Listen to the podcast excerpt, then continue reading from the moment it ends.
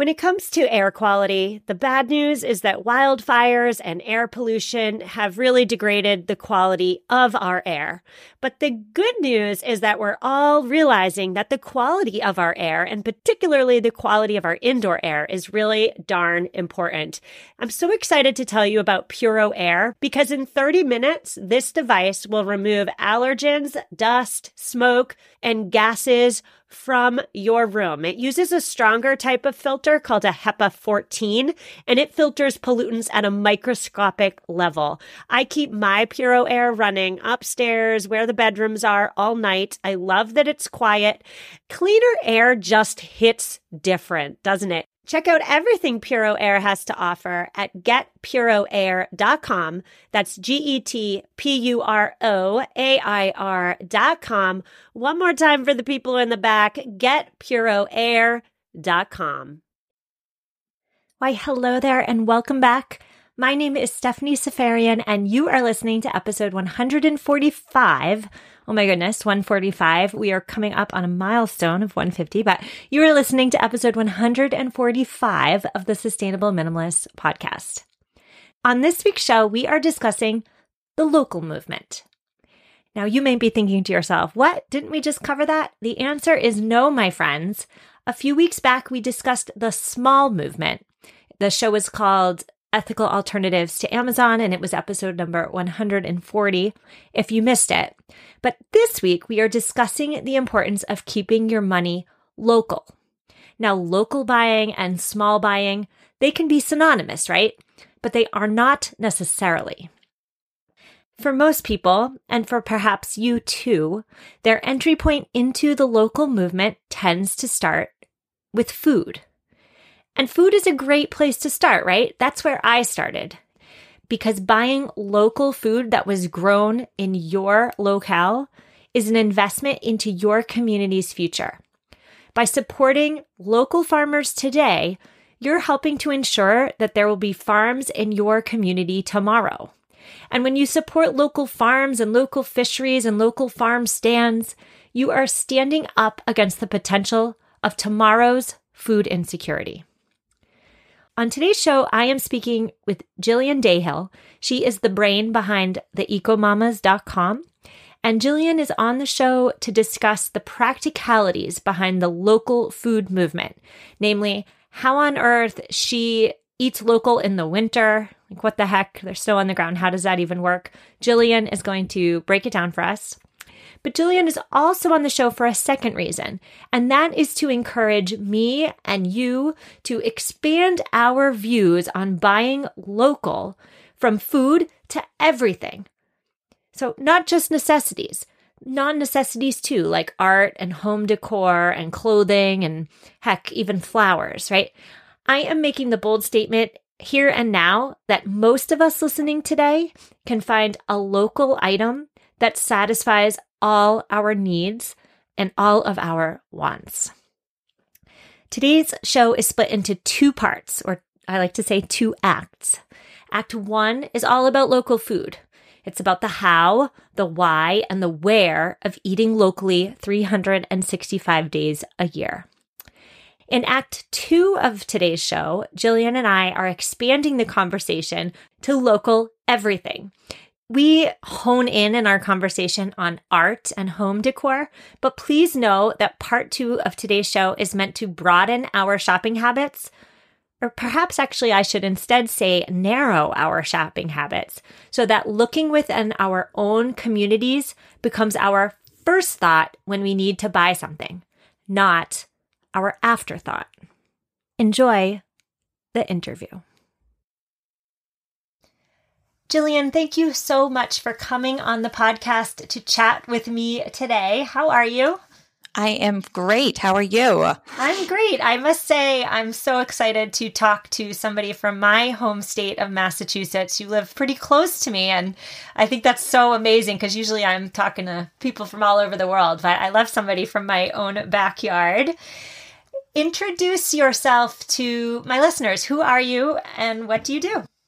Sure. Um, I'm Jillian Dayhill, and I started a blog called The Eco Mamas. Uh, and the idea is we're trying to make a community for mothers and parents that's more eco friendly and that really breaks down the barrier of sustainability and makes it more doable.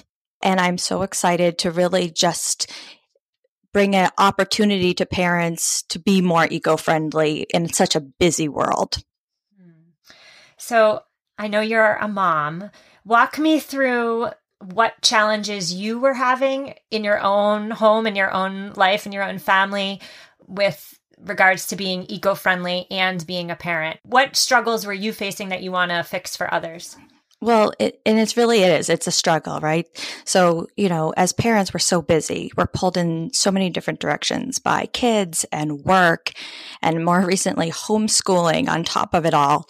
So when you see the news about climate change and you see the fires on the West Coast or the increasing frequency and intensities of hurricanes and floods, sometimes it creates more fear than action. And so what I was struggling with was I was always so concerned about it and it was always living in like my chest of anxiety. But I didn't really know what to do about it. Like, where do you start? How do you interject it into your whole life that already feels so overwhelming? So, when I started to really think about this blog as an opportunity to break down that barrier, I started to learn so much myself. Um, and we were really struggling with just buying too much. Like, I just kept buying and I was, felt like I just kept getting into the cycle of over consuming. And that's where I really was like, I would love to not only stop for myself and find out other ways of being more eco friendly, but also provide that for parents that feel the same way I did. I think you touch on a lot of really common struggles and challenges that people have. You mentioned having anxiety about climate change and I think that's very real for so many parents, you know, because our kids are going to be of age when when the if the scientists are right. And so I think a lot of us want to do something, but we just don't know what, if that makes sense. So, thank you so much for putting your blog out there and providing a resource for parents just like you and me.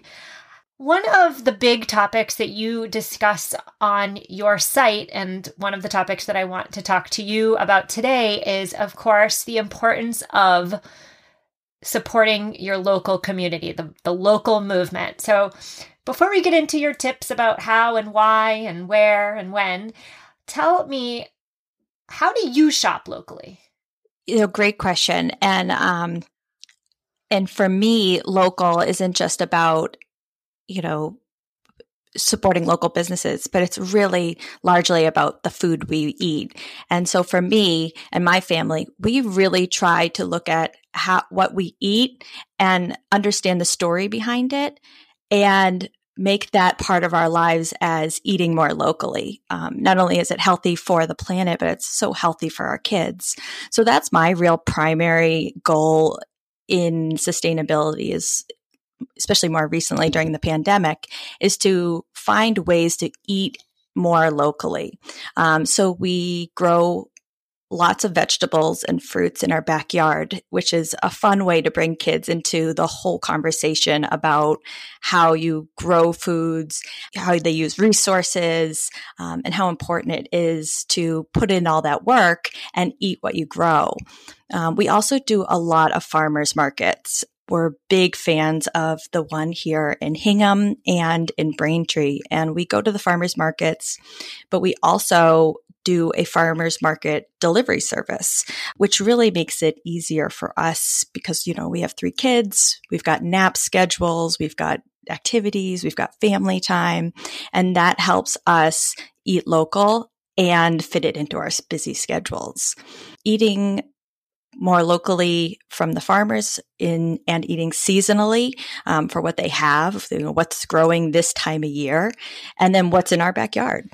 I should definitely say that you and I are so privileged to have a variety of healthy, organic food options available to us where we live. And I know that for many people in many parts of this country in this world, that's not an option. Um, it's an option for us, and we're really lucky for that. But my big question here, and this is something I struggle with living in Massachusetts, is what on earth are you doing for those seven months of the year where nothing's growing? Well, you know, it's funny. People ask me that all the time, especially when I'm talking composting. It's like, well, you're in New England and you're in Massachusetts. What do you do during those really cold months where you can't get outside? And I'll tell you, our garden actually goes from April to November, so that's eight months out of the year, um, and it's and we're harvesting from it. And the local farmers markets are usually about May, and they go right up to November. So there's I think there's a, a, misconception sometimes that the farmers markets only go during the summer, but they don't. They're they actually go for most of the half of the year at least. Also, there's a lot of farms and farm stands that, um, if you do a little bit more research, which is a little bit more inconvenient, but if you do the research, they do a lot of greenhouse growing. So that can be one way of trying to be more local with your foods during the winter. But also, the grocery stores, they actually are doing a pretty good job of starting to look for more local options. Your local radius might be growing, it might not be a town over, but maybe it's within the state or a state over, as opposed to being imported globally. So, doing a little a little navigating through your produce sections you'll find like for instance little leaf lettuce grows all their greens indoors. So that will go all year long. Um, and so looking for those types of brands and foods can help you sail through those months where you're right, there isn't so much growing outside anymore. Hmm. Yeah, your answer makes me just think about how 100 years ago, maybe I'll say maybe 150 years ago, humans were not shipping their fruits from South America in January to Massachusetts, right? So they figured out how to eat despite snow being on the ground. And it's really just not rocket science, right? Right. And what's also important is, you know, maybe you're not eating, like you said, strawberries in an off month. So not just looking for what you can get locally, but also shopping in season. Right now, for instance, even in seafood, your options could be swordfish instead of something that's out of season. Or right now we're at the end of grape season, so load up on those grapes now and that's way you're looking at what's actually in season and can be grown more locally to you. Yeah, going off that strawberry example, right? Like here where we live, strawberries are plentiful in June. June. June or July. I don't know. June into July. and so I think that preserving really has a place in the local movement too, because when those strawberries are ripe, it's fun and enjoyable to go and pick as many as you can and then freeze them or bake with them and then freeze what you bake. So that's an interesting connection that I never really thought of before. It's it's like preserving food is a really great way to extend local principles. Would you agree with that? Absolutely, absolutely, and that's a great point. Um, we even will freeze our herbs, our lettuce, our spinach. You know, is you know you can get two or three more months out of using your freezer, and that's a great example of being more resourceful when it comes to creating length out of the local foods, and that's likely where you can really manage your own own waste as well because so many produce are so close to being expired or wilted and it's great to be able to use them when you freeze them and keep that going. Mm. One of the biggest personal benefits that I have found to eating local food is that local food tends to taste way better, in my opinion, than anything that is coming from thousands of miles away. Have you experienced that yourself? And are there any other benefits to committing to eating locally that you've experienced. Oh, absolutely. Eating local tastes better. There's no question. It's better quality. It tastes so delicious. I mean, I love tomatoes from my backyard. I could just pop eat them all day.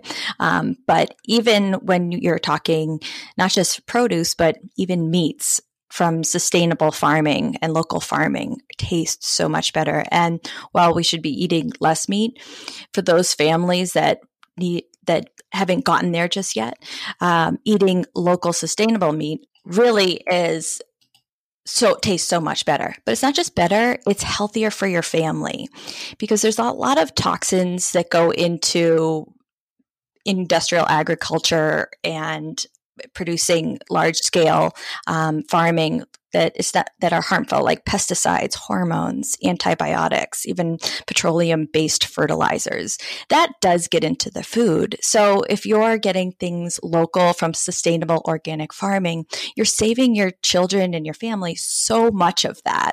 Um, so it tastes better and it's healthy for your family and it's good for the planet. So it's really such a win on so many levels to go local with your foods.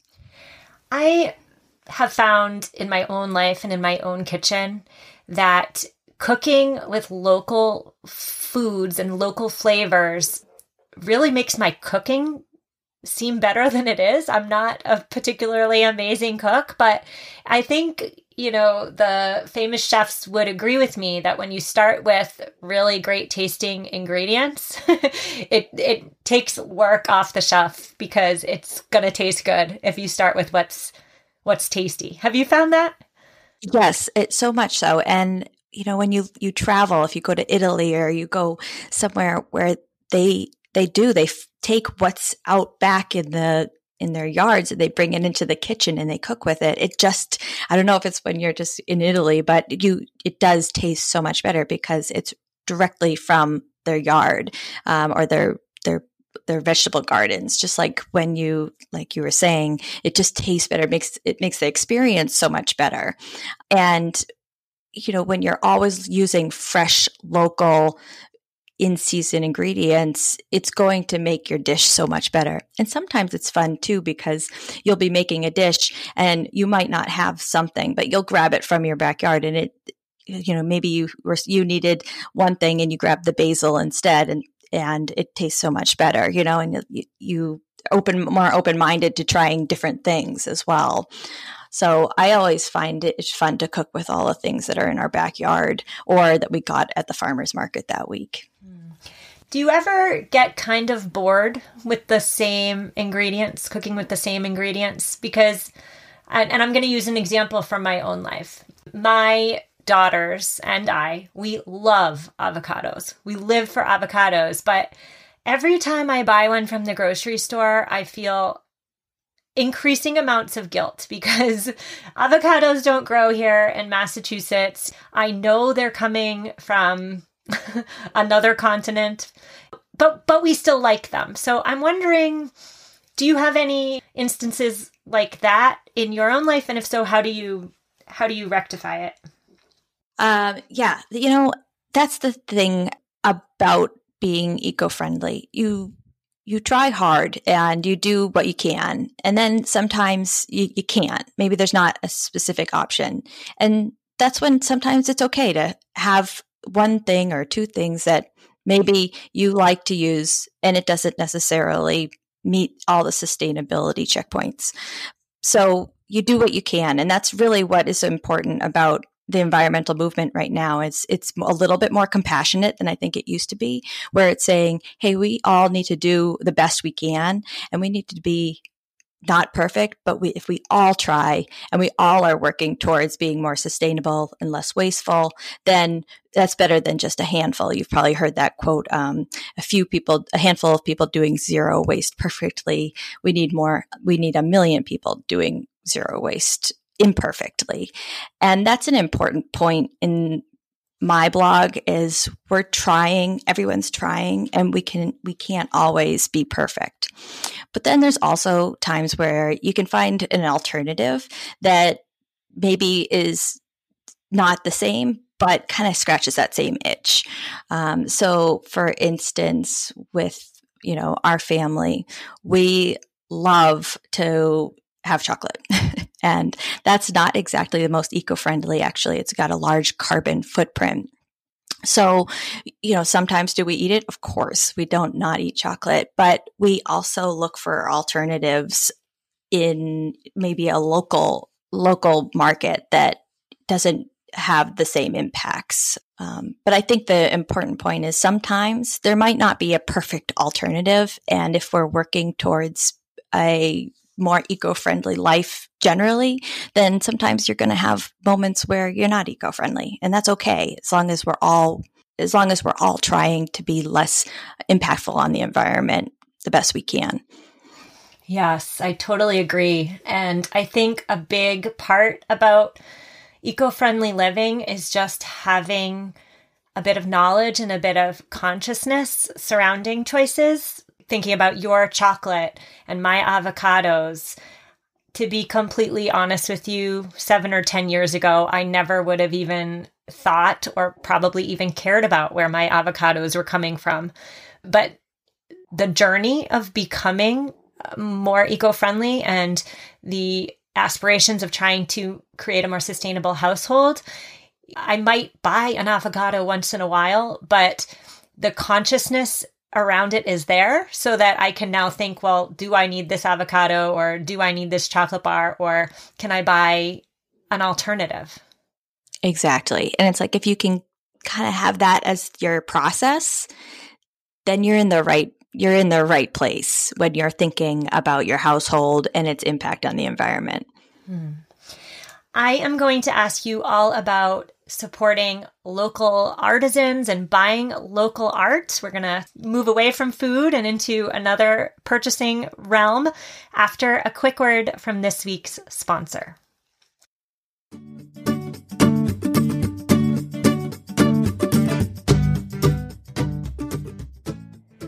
The Sustainable Minimalist podcast is supported by Forager Project. Forager is a family owned, 100% organic, plant based food company dedicated to improving the health of both humans and the planet. Their hero ingredient, organic cashews, creates the creamiest base for its yogurts, kefirs, and sour cream. My daughters love their yogurts. My daughters are partial to the vanilla, I'm a bit more partial to the strawberry. As a mom, I am thrilled that Forager's yogurts contain all the probiotic goodness of traditional yogurt without the dairy. And as an aspiring plant based chef, I appreciate that Forager offers dozens of vegan recipes for free on their website. Forager Project believes in the importance of a healthy democracy and so they have shifted their packaging to say vote on November 3rd to inspire Americans to vote in the upcoming presidential election. Forager also has voting resources and information for you at www.foragerproject.com forward slash vote and on social media at Forager Project. The Sustainable Minimalist podcast is also sponsored by Blissoma. Blissoma does things differently than most of the cosmetics industry because their estheticians create holistic and botanical skincare made from vitamins, omega fatty acids, herbs, and essential oils, not hard to pronounce ingredients, petrochemicals, or synthetics. Blissoma is the real deal when it comes to ethical business practices, too. Zero ingredients lack safety data, are tested on animals, or are harmful to skin or body. Their products come in glass bottles too, and their production studio is 80% solar powered. I have been using the Sustain line for two months now, and I am a huge fan of their five star rated mild rice facial cleanser. There are no microbeads to be found in there. Instead, it is rice that gently exfoliates and cleanses head over to blissoma.com. That's B L I S S O M A.com and enter code minimal at checkout for 20% off sustain ecosystem products.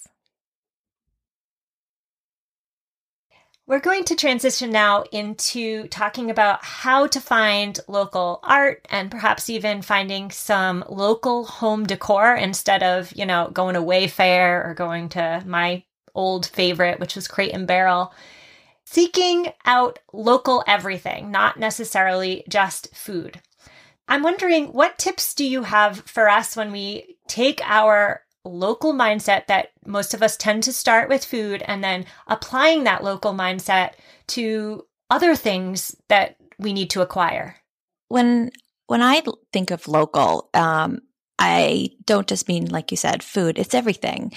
And when I mean locally, in in my definition of living locally, it's about a radius around where you live and trying to maintain your life and your livelihood within that space because we've become such a big global economy. So, like you said, when you order on Wayfair, you don't know where it's being manufactured and shipped and shipped from um, and the packaging that it comes in. So, when you live more locally, for instance, you might find a piece of artwork that you love and you either go through the artist or you go through the store and that person may have actually brought that piece of art directly to the store to give to you. And I think there's something special in that. And what it's not doing is it doesn't have all the same shipping carbon footprints and packaging and it's not coming from China or overseas it's coming from somewhere around where you live and not only are you supporting that process, which is way less impactful on the environment, but you're also supporting that per, that local artist, and that will in turn support your community. So when you think about local, you can think about it as you're trying to use less of a carbon footprint on anything you buy, whether it's art or food or flowers.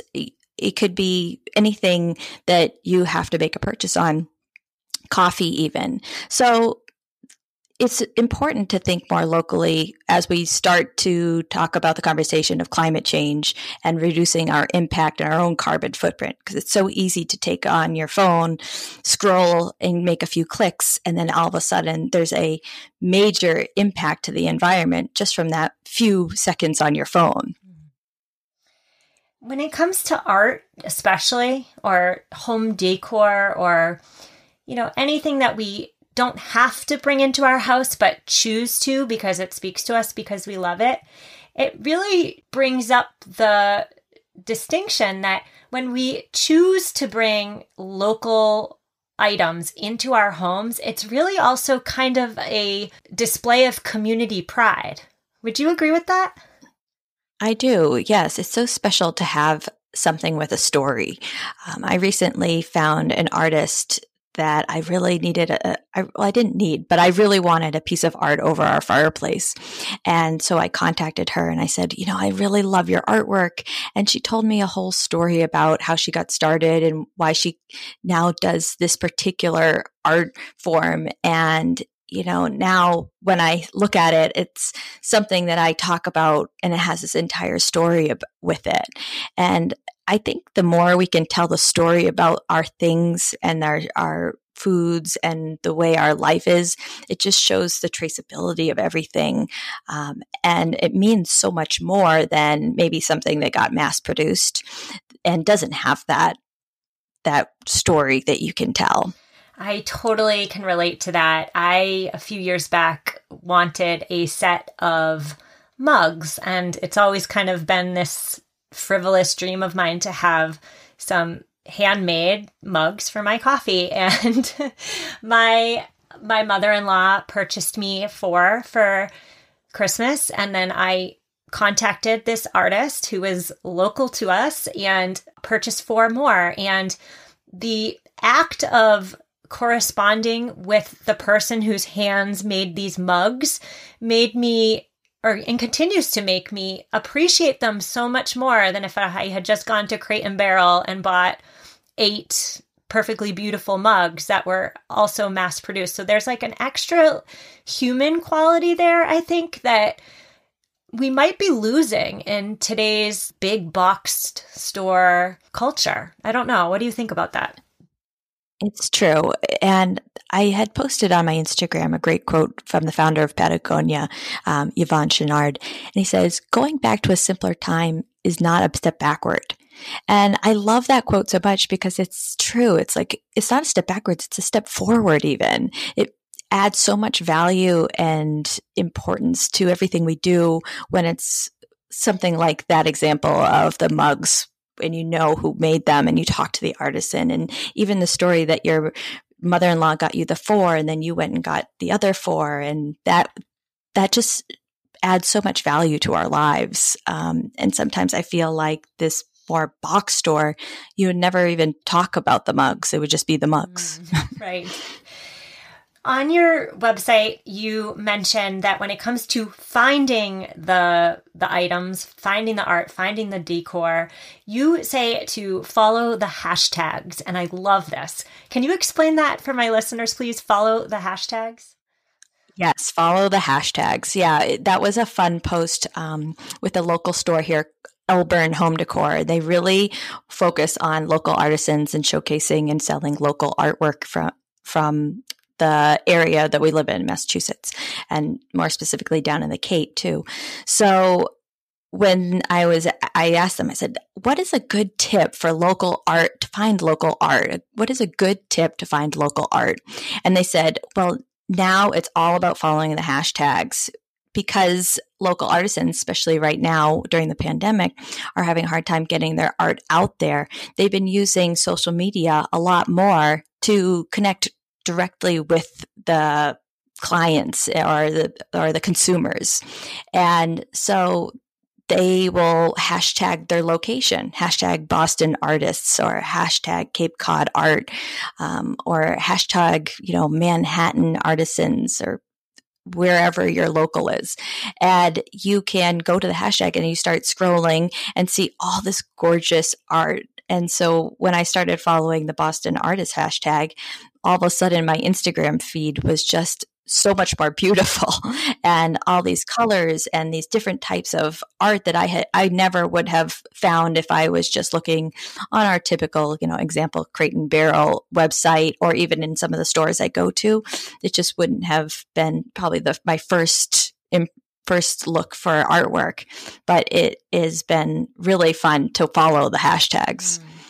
I love that idea. I love that response. And what really speaks to me about following the hashtags is that it is a strategy that puts the action and the power on the consumer, right? Because so often in the 21st century, these big companies, they are inserting themselves in our lives, right? They have the budgets, they have the marketing teams to put their ads inside our perfectly curated news feeds. They are blasting one ad to us over a period of time because that will increase the chances that we buy. And so when we buy in that way, when we respond to ads, we are passive consumers. But when we are actively following hashtags and actively seeking out not just what we want, but what we need and what really speaks to our souls, the consumer then has the power. So that is such a great strategy. And thank you for sharing it. Our time is almost up. So tell us, Jillian, where can my listeners find you and find your community online? Great. Yes. Come find us. Uh, you can find the Eco Mamas at, at the Eco Mamas, M A M A S for the mamas. And you can find us at www.theecomamas.com. And we'd love for you to come join us and follow us along as, um, I really get going on showcasing more sustainable ways of living. I have so enjoyed this conversation, Jillian. Thank you so much. Great, Stephanie, and thank you for having me. I was so excited to talk today about a local and like minded topic. I so hope you enjoyed that interview with Jillian Dayhill over at theecomamas.com. I have linked to her. I have linked to everything we discussed in this week's show notes at mamaminimalist.com forward slash 145. On next week's show, we are discussing the connections between climate change and human health, and buckle up, it's a big one. I will see you then. Have an amazing week. Stay home, stay healthy. Thank you so much for all those Apple Podcast reviews that keep rolling in. I appreciate you and I love you. Take care.